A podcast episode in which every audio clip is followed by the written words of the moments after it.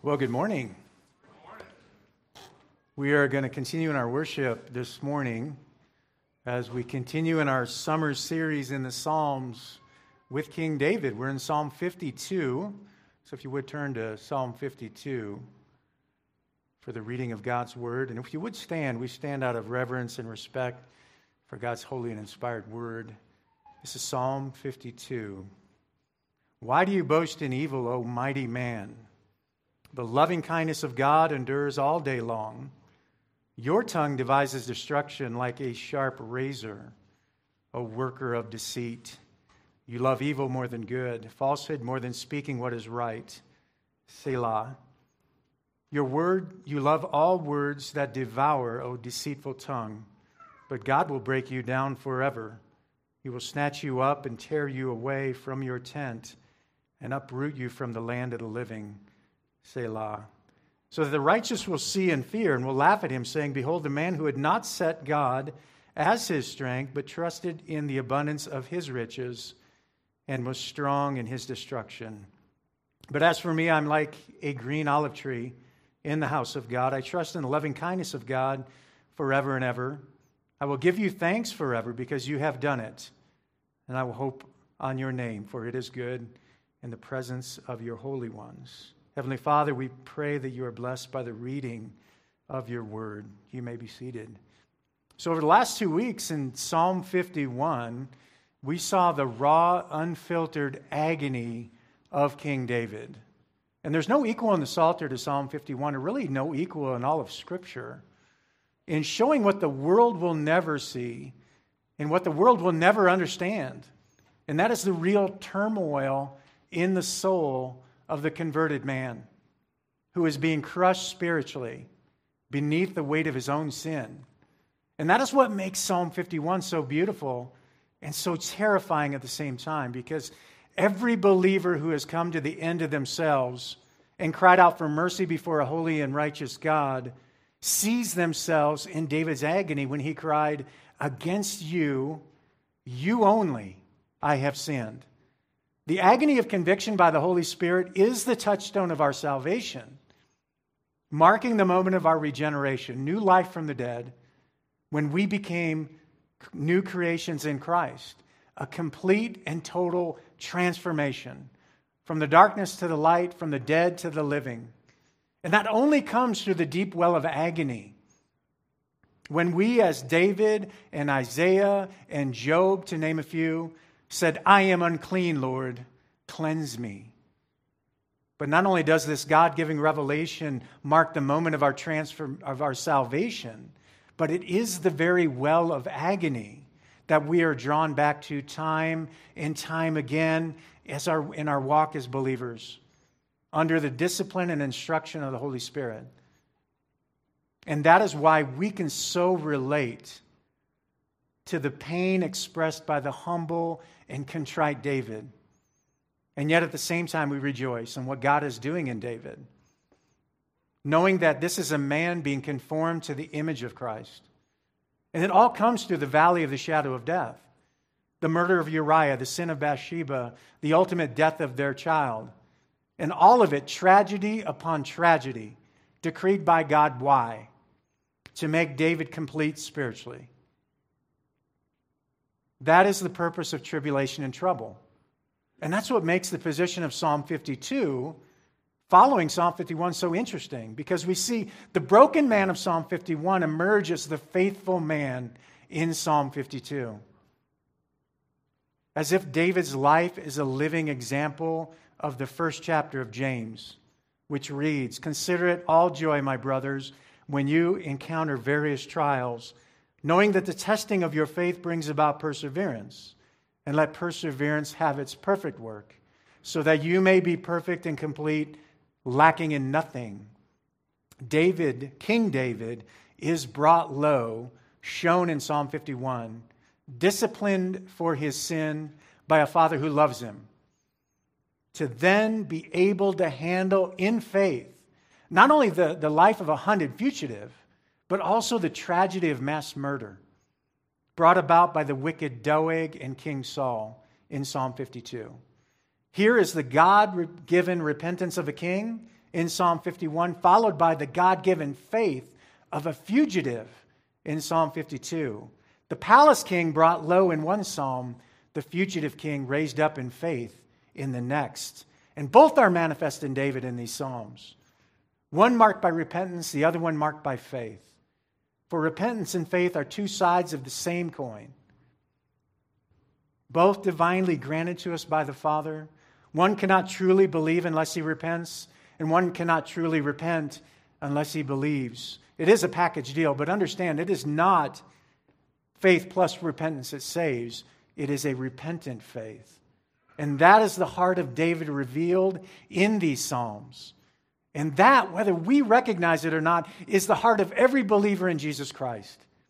That's what distinguishes the saved from the unsaved.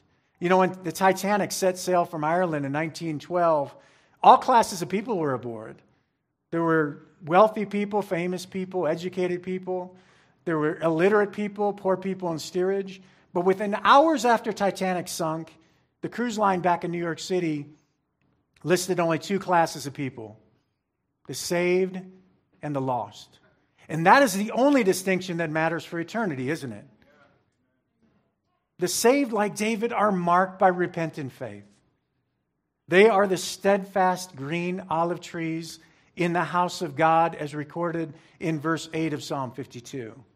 The picture here being one of refuge, of security, and of care under the loving kindness of God. But what about the lost? What about their security? What about their care? Look at verse 5. They are broken down, snatched up, torn away, uprooted. You see, the key to understanding Psalm 52 is seeing that this is a message of two trees one broken down in destruction, the other one flourishing in faith. Against the backdrop of some very dark days for David, the darkest days of his life. In light of the agony of Psalm 51, you would think that things couldn't get worse for David, but they do. Remember, Psalm 52 is a psalm of lament composed by David to reflect on the loving kindness of God. But to really unpack this psalm, we must understand the historical background and the great tragedy and despair from which this psalm was forged. Some of which is revealed in the title, which reads When Doeg the Edomite came and told Saul and said to him, David has come to the house of Ahimelech. Now, before we get into the events surrounding Ahimelech and Doeg, let's first consider just how low David has fallen when he enters the house of Ahimelech. Remember, David is a national hero. He had fame for striking down Goliath. He was also the national musician. He was first hired to be an armor bearer for King Saul. He became King Saul's greatest general, crushing the Philistines in battle after battle. He played the harp for Saul. King Saul truly loved David. He married King Saul's daughter. He played the harp for Saul. His best friend was King Saul's son, Jonathan. He lived at the king's palace. He ate at the king's table. He was the anointed king to replace Saul. The women of Jerusalem even sung of David. They sang, Saul has struck his thousands, and David his tens of thousands. He was the warrior king of Israel. But suddenly everything changed. An evil spirit from God came mightily upon Saul. And in his jealous anger, he burned toward David. And before David knows it, he's a fugitive, fleeing Jerusalem. And that's where we find him, entering the city of Nob, not as a conqueror, but as a criminal, with a shoot to kill warrant on his head from his father in law, King Saul, the king. He is estranged from his wife. He has no army to lead, no prospects, no job, no weapons, and no food. David is on the run with a ragtag group, and he has lost everything. David is rock, at rock bottom, his world turned upside down.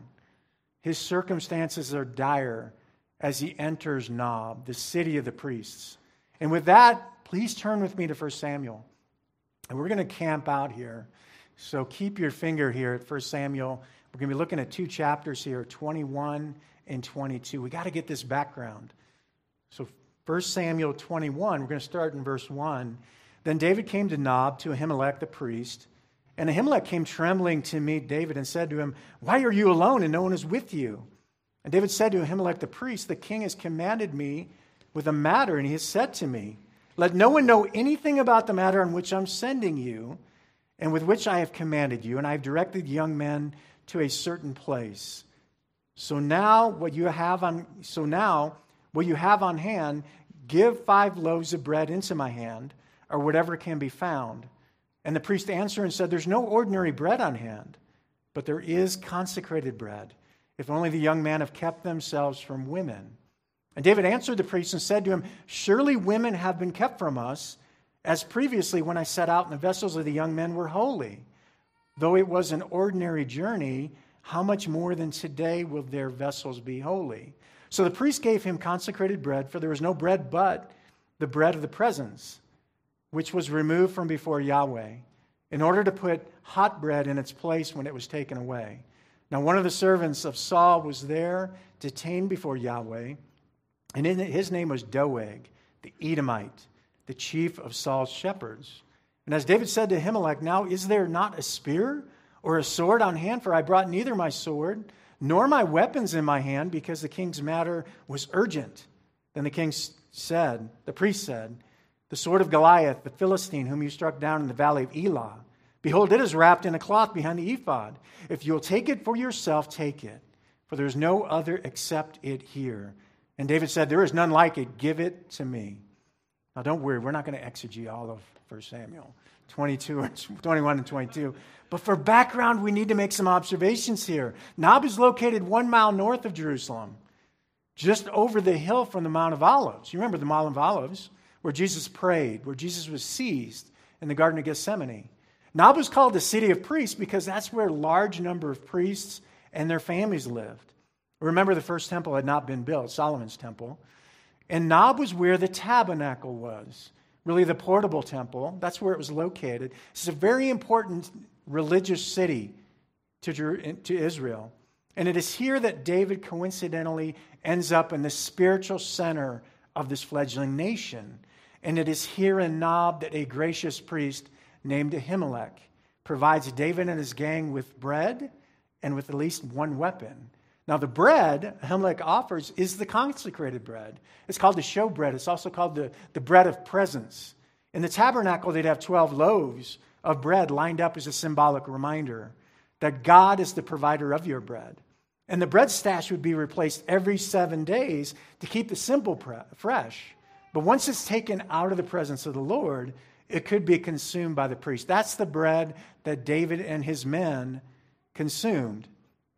Now, this very event is mentioned by Jesus in Mark chapter 2 when Jesus was rebuking, remember, the strict Sabbatarian Pharisees who had made the Sabbath oppressive and burdensome. Jesus was saying, I can eat whatever I want, I can do whatever I want, especially on the Sabbath, because I'm the Lord of the Sabbath.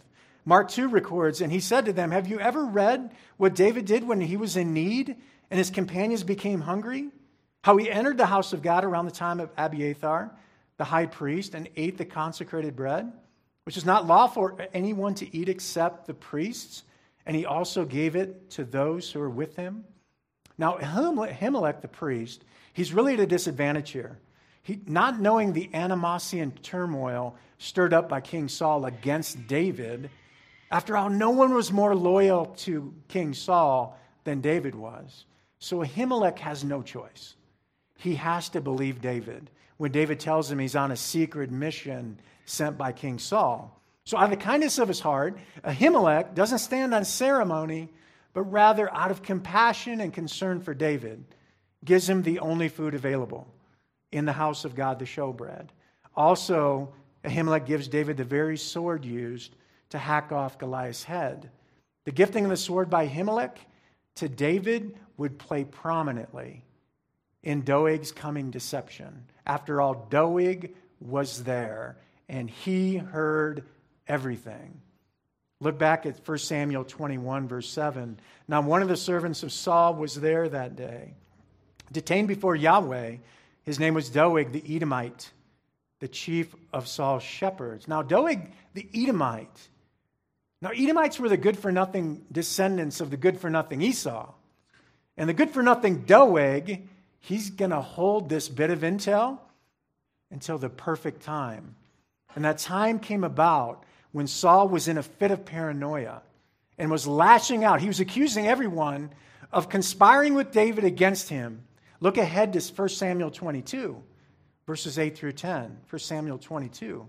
For all of you have conspired against me, so that there is no one who reveals in my ear when my son cuts a covenant with the son of Jesse.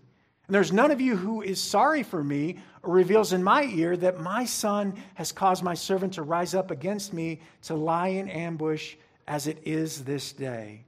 Then Doeg the Edomite, who was standing by the servants of Saul, said, I saw the son of Jesse coming to Nob, to Ahimelech, the son of Ahitub. And he asked of Yahweh for him and gave him provisions and gave him the sword of Goliath the Philistine. You know, Doeg knew. Doeg knew the tragic impact his insinuation of a supposed brewing insurrection from David and the priests of Nob, he knew what kind of impact that would have on King Saul in his instability. So Doeg capitalizes on the generosity offered by Ahimelech, surely spinning those 12 loaves of stale bread and that single sword and a bunch of unarmed priests into a deadly threat to the nation of Israel. And Saul took the bait in his paranoia. Look back at 1 Samuel 22, verse 11. Then the king sent someone to summon Ahimelech the priest, the son of Ahitub, and all his father's household, and the priests who were in Nob. And all of them came to the king. And Saul said, Listen now, son of Ahitub. And he answered and said, Here I am, my lord. Saul said to him, Why have you and the son of Jesse conspired against me, and that you have given him bread and a sword? and have asked of God on his behalf, so that he would rise up against me by lying in ambush as it is this day. Now listen to this answer by Ahimelech. This is a, this is a godly man. Ahimelech says, answered the king and said, And who among all your servants is as faithful as David? Even the king's son in law, who is the captain over your garden, is honored in your house. Did I just begin to ask of God on his behalf today? Far be it from me do not let the king impute anything to his servant or to any of the household of my father, for your servant knows nothing, great or small, of this whole affair. That's a great answer. That's an honest answer. But you see, King Saul had that evil spirit in him, didn't he? Listen how King Saul responds. The king said, You shall surely die, Ahimelech, and all your father's household. As a result of Doeg's deception, David's secret mission to Nob ends up implicating the innocent priest Ahimelech and all his household and 85 priests in the whole town of Nob as conspirators against King Saul. So David's tragic days on the run would take an even darker turn. Look at 1 Samuel 22, verse 17. And the king said to the guards who were standing by him, Turn around and put the priests of Yahweh to death, because their hand also is with David because they knew that he was fleeing and did not reveal it in my ears. But the servants of the king were not willing to send forth their hands to fall upon the priests of Yahweh. Then the king said to Doeg, You turn around and attack the priests. And Doeg the Edomite turned around and attacked the priests, and he put to death that day 85 men who wore the linen ephod. So he struck the he struck Nob, the city of the priests, with the edge of the sword, both men and women, infants and nursing babies, also oxen, donkeys, and sheep. He struck with the edge of the sword. Notice that Saul's guards, at the risk of their own lives, were not willing to slaughter innocent priests, but not Doeg the deceiver. He steps forward to murder innocent, unarmed priests and their families, women and children, and all the living in Nob. Evil of this magnitude is shocking to our ears. Now, amazingly, David takes full responsibility of this tragic loss in the city of Nob. He makes confession to the one survivor of the slaughter, Abiathar, who had fled to David. Look at 1 Samuel 22, verse 20. But one son of Ahimelech, the son of Ahitub, named Abiathar, escaped and fled after David. And Abiathar told David that Saul had killed the priests of Yahweh.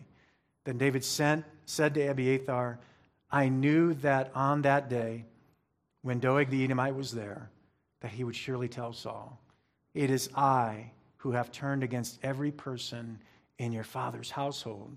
Stay with me, do not be afraid, for he who seeks my life seeks you, your life, for you are safe with me. David's humility and compassion towards Abiathar here, here in his darkest hour reveals the good works of repentance uh, one would re- expect from a man of Psalm 51. Psalm 51, David says, Be gracious to me, O God, according to your loving kindness. David is no hypocrite here, showing the grace and mercy and loving kindness to Abiathar. And now, before we move to our text today, Psalm 52, let's make one more observation that reveals more of the good fruit of repentance from David. In Nob, David asks Ahimelech for the sword of Goliath. So, how did the sword of Goliath get there? In Nob is a museum piece. I mean, David won it fair and square. To the victors go the spoils, right? David's, the sword of, of Goliath was the greatest, most coveted trophy of victory in the entire nation. It was one of the most incredible weapons of war of the day, especially since the metal that was used was far superior than the metal that was used in the Israelite swords. Yet he didn't covet it. David didn't covet the glory that came with it. So the sword of Goliath was put on display in the tabernacle with the priests of Nob because David felt the trophies of his life belonged to God. David gives God the sword and thus gives the honor and credit to him. He coveted not the things of this world did you know David had amassed a million talents of silver? That's 60 million pounds of silver. And he amassed 100,000 talents of gold. That's 6 million pounds of gold he amassed in his lifetime. This is how Solomon was able to finance and decorate the first temple. David dedicated all these treasures to the Lord. He truly was a man after God's own heart. And now we spend half our time there. Let's, uh, let's move to Psalm 52, which is actually our text for today. My hope is you're going to see this psalm with, this is an amazing psalm. I hope you see it with new eyes, with that background, because these two trees are going to stand out even more distinctly. First, we're going to look at the withering tree of the wicked in, in Doeg. And then we're going to look at the flourishing tree of the faithful in King David. One is lost, the other is saved. So we're back to our intro to the psalm when it reads When Doeg the Edomite came and told Saul and said to him, David has come to the house of Ahimelech. Now, verse 1 Why do you boast in evil, O mighty man? The loving kindness of God endures all day long. Now, straight off, you may notice David begins this psalm by addressing the evil Doeg calling out his evil deeds here in verse 1. Then he calls out his perverse words in verses 2 through 4. First, David refers to Doeg, boasting of his evil deeds, and then mocks him as, Oh, mighty man. But there's only one mighty man in this psalm, isn't there? And it's not Doeg. The true mighty man of this psalm is the one who's killed his tens of thousands against well armed military fighting men not unarmed, defenseless priests and women and children and infants and nursing babies. But what faith we see in David here. Remember, David's a warrior. He doesn't seek to vanquish Doeg himself, but rather, what does he do? He puts his faith in the loving kindness of God. David is saying the eternal mercy of God trumps your despicable acts of murder.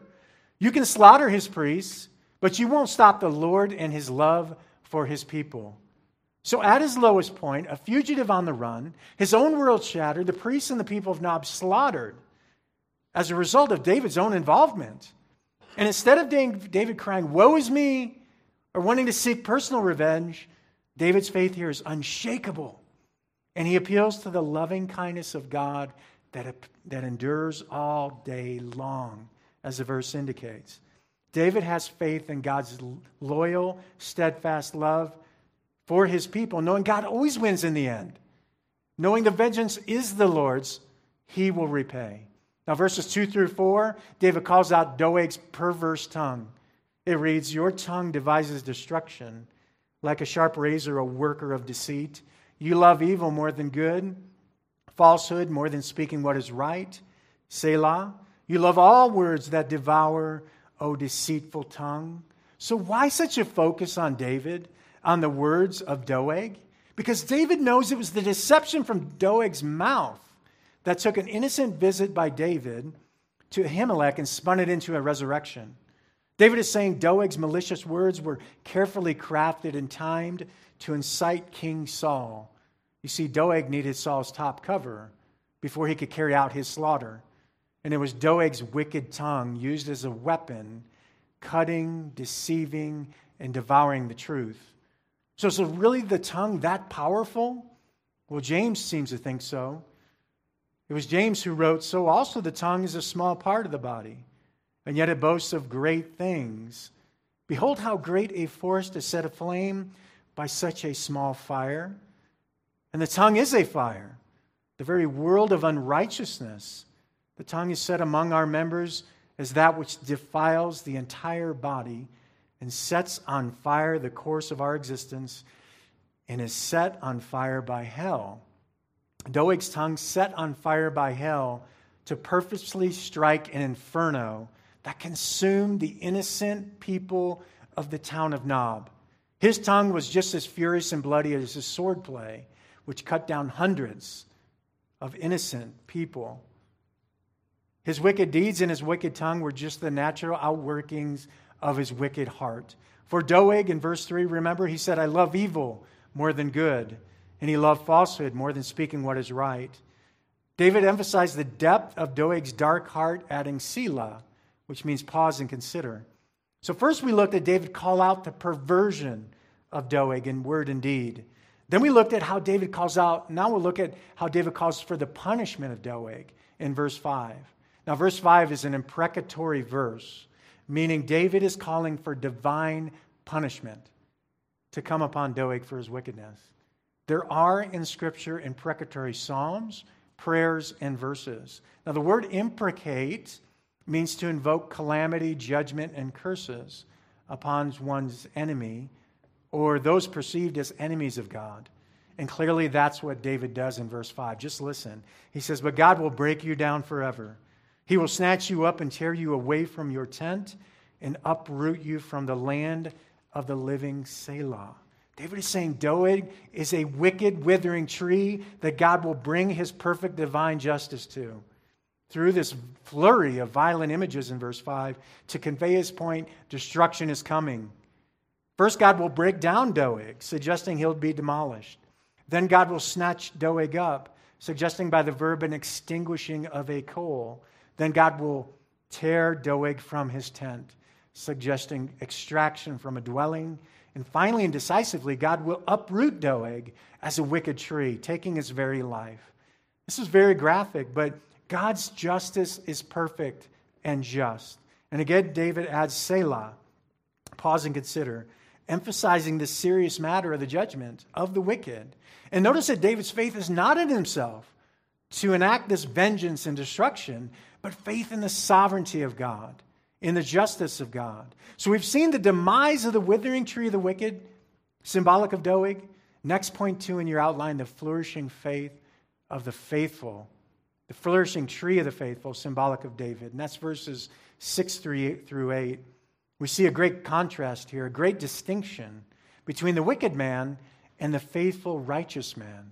First, we see in verses 6 and 7 it is for the sake of the righteous that God acts against the wicked, as David states.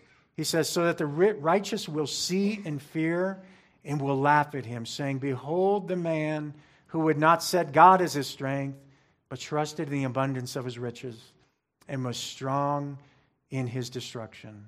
So the response of the wicked, of the righteous, to witnessing the destruction of the wicked is to first fear the Lord, which is the most natural reaction to divine judgment. But then this sense of being awestruck at the power of God is followed by laughter, even rejoicing at the object of the judgment, surely realizing this judgment was for their benefit.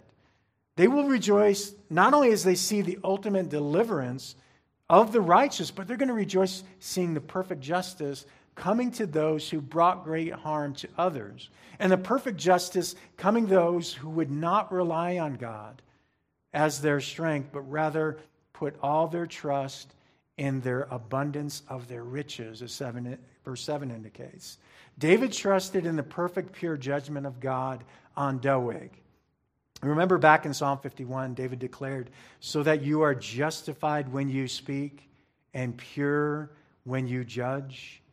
Judgment always comes to those like Doeg, who are seduced by the world to gain the pleasures of this world, not knowing that's the closest to heaven they will ever get. David indicating at the end of verse 7 that the wicked will not be shaken from their commitment to their false refuge of wealth, describing them as being strong in their destruction. Strong in their destruction. If you've ever witnessed up close and personal the death of an unbelieving loved one who rebelled all the way to the end, you know how just, just how tragic this is. When to their dying breath they remain committed to themselves they remain committed to their own strength, to their own riches, and ultimately to their own destruction. It's heartbreaking. But David, the righteous man, the faithful man of God, on the other hand, says, I am strong in the house of God. And I trust not in riches, I trust in him. Look at verse 8. This is really the turning point of, our, our, our, our uh, of Psalm 52. He says, But as for me, I am like a green olive tree in the house of God. I trust in the loving kindness of God forever and ever. What a contrast here. The withering tree of the wicked. Here, David comparing himself, contrast to the withering tree of the wicked, David compares himself to one of the longest living trees in the Middle East, which is green and full sap. The picture is here, here is of a healthy tree, firmly rooted, not destined to be broken down, snatched up, uprooted. Not a chance because this tree is firmly planted in the house of God. The metaphor here is unmistakable. Doeg planted in the wicked world, David planted in the house of God. One is lost and will be uprooted and destroyed. The other is firm and healthy and under the providence and protection of God in his house. Is that not what the heart of every believer longs for? That one day we will find our place forever in the house of God? The sojourner finally comes home for good out of the world of destruction to find refuge and care and the loving kindness of our Creator. The contrast here of the two trees between wicked Doeg and the righteous David is reminiscent of Psalm 1, which reads, How blessed is the man who does not walk in the counsel of the wicked, nor stand in the way of sinners, nor sit in the seat of scoffers. But his delight is in the law of Yahweh and in his law he meditates day and night. And he will be like a tree firmly planted by streams of water, which yields its fruit in season, in its season. And its leaves, leaf does not wither, and in whatever he does, he prospers.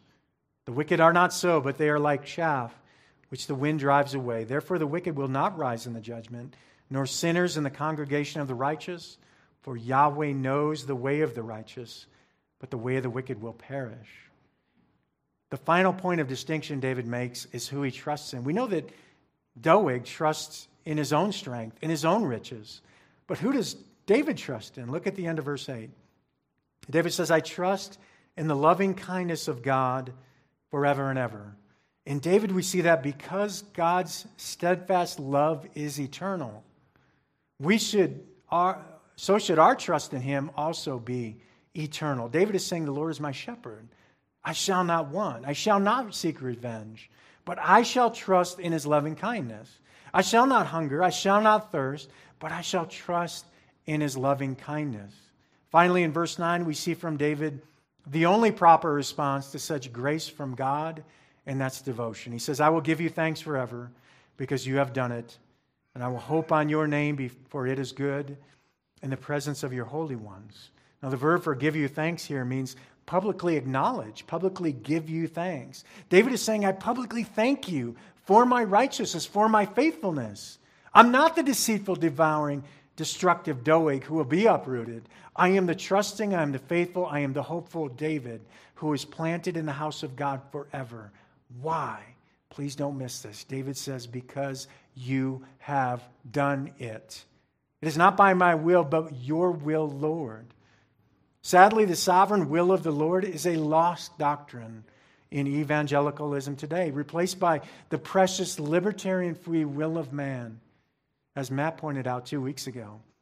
Scripture is consistent with this sovereign providential will of God always being the active agent. James 1 echoes the sentiment of David that God has done all of it when it says, In the exercise of his will, he brought us forth by the word of truth.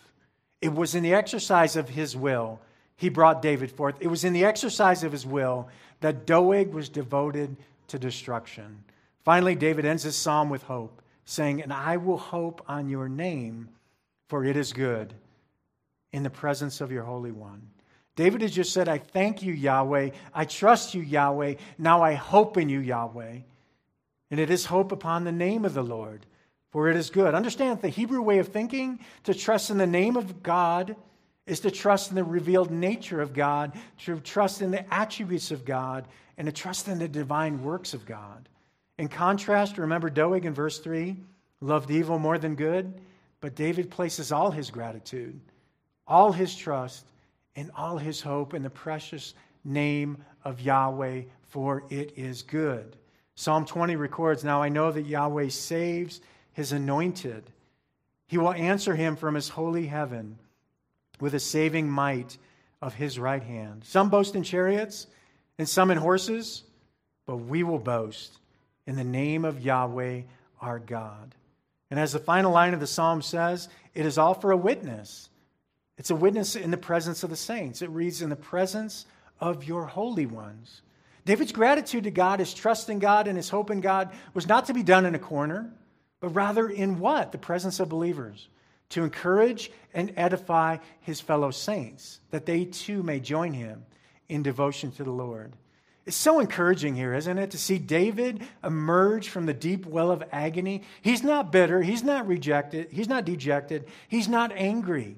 Remember, he's the God anointed king of Israel, yet he's a fugitive on the run, hunted down, abandoned by those closest to him, estranged from his family, then the slaughter of so many innocents at the hands of evil. Yet here we find David thankful, trusting, hopeful in the midst of the darkest days of his life. Clearly, David has only been strengthened through the discipline and instruction of the Holy Spirit. We can see that the testing of David's faith has brought about what? Perseverance. And that perseverance was doing its perfect work in David, making him complete. We can see God blessing and preserving David through these dark times. And we can see David respond with gratitude, trust, and hope in Yahweh. I mean, that's the takeaway for us this morning, isn't it? That as God's people, we can learn from David not to despair when the wicked oppose us, for God will deal with our enemies in time.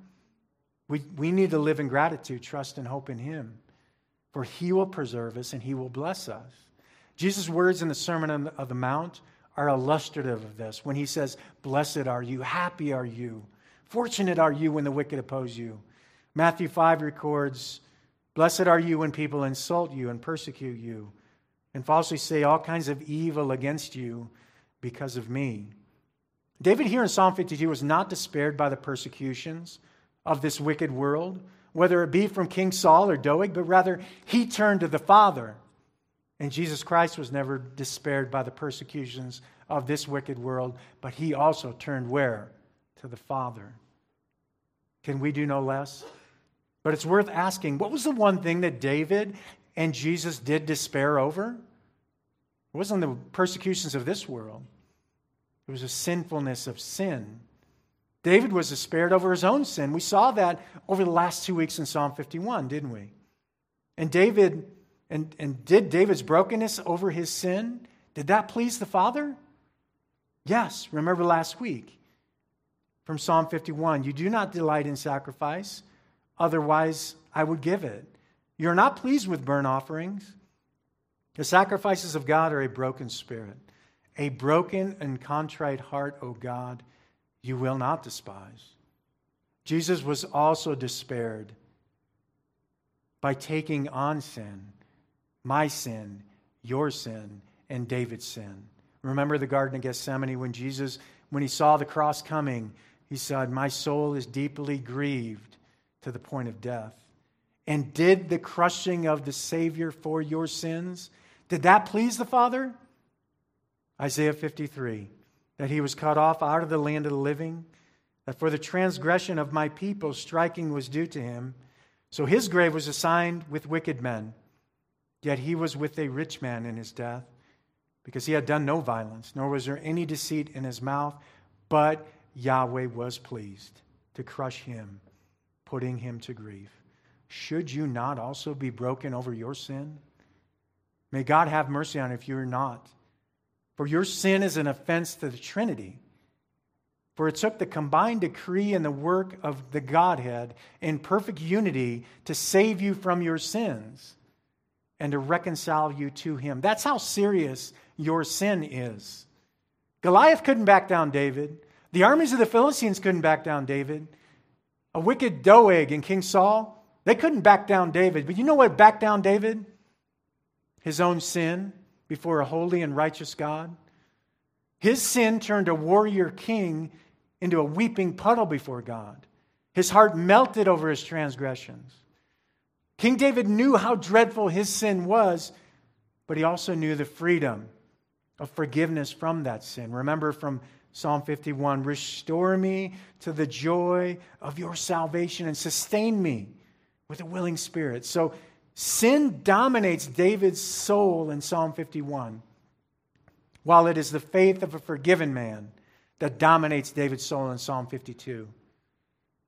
In David's life, we see in living color those twin graces of redemption, of redemption, which are repentance and faith.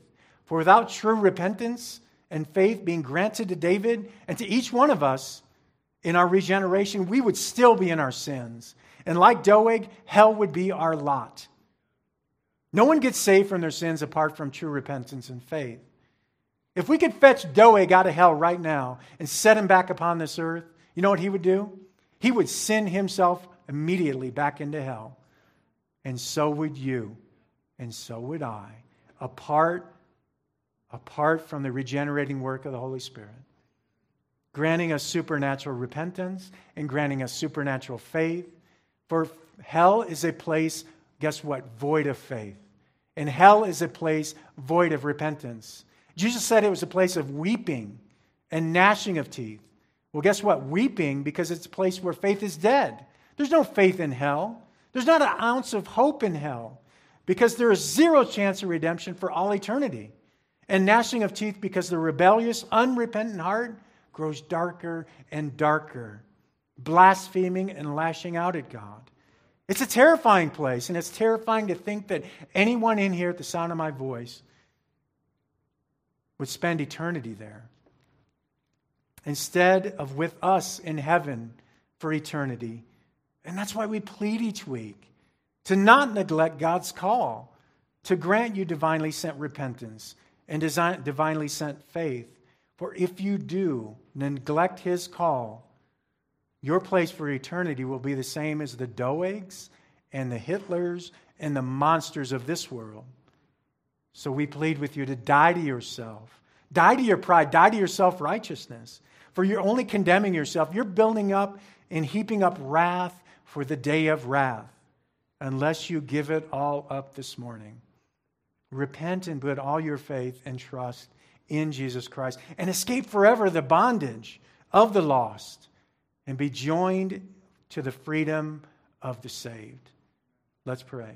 Heavenly Father, we're so thankful for this message, this example from David. We know we're going to face this wicked world and they will come at us, but you have shown us through this text, Lord, how to respond in faith in our Lord and the loving kindness of our Lord, the steadfast love of our Lord, that He can handle this. And we put all our faith and trust in Him this morning. In Jesus' name, amen.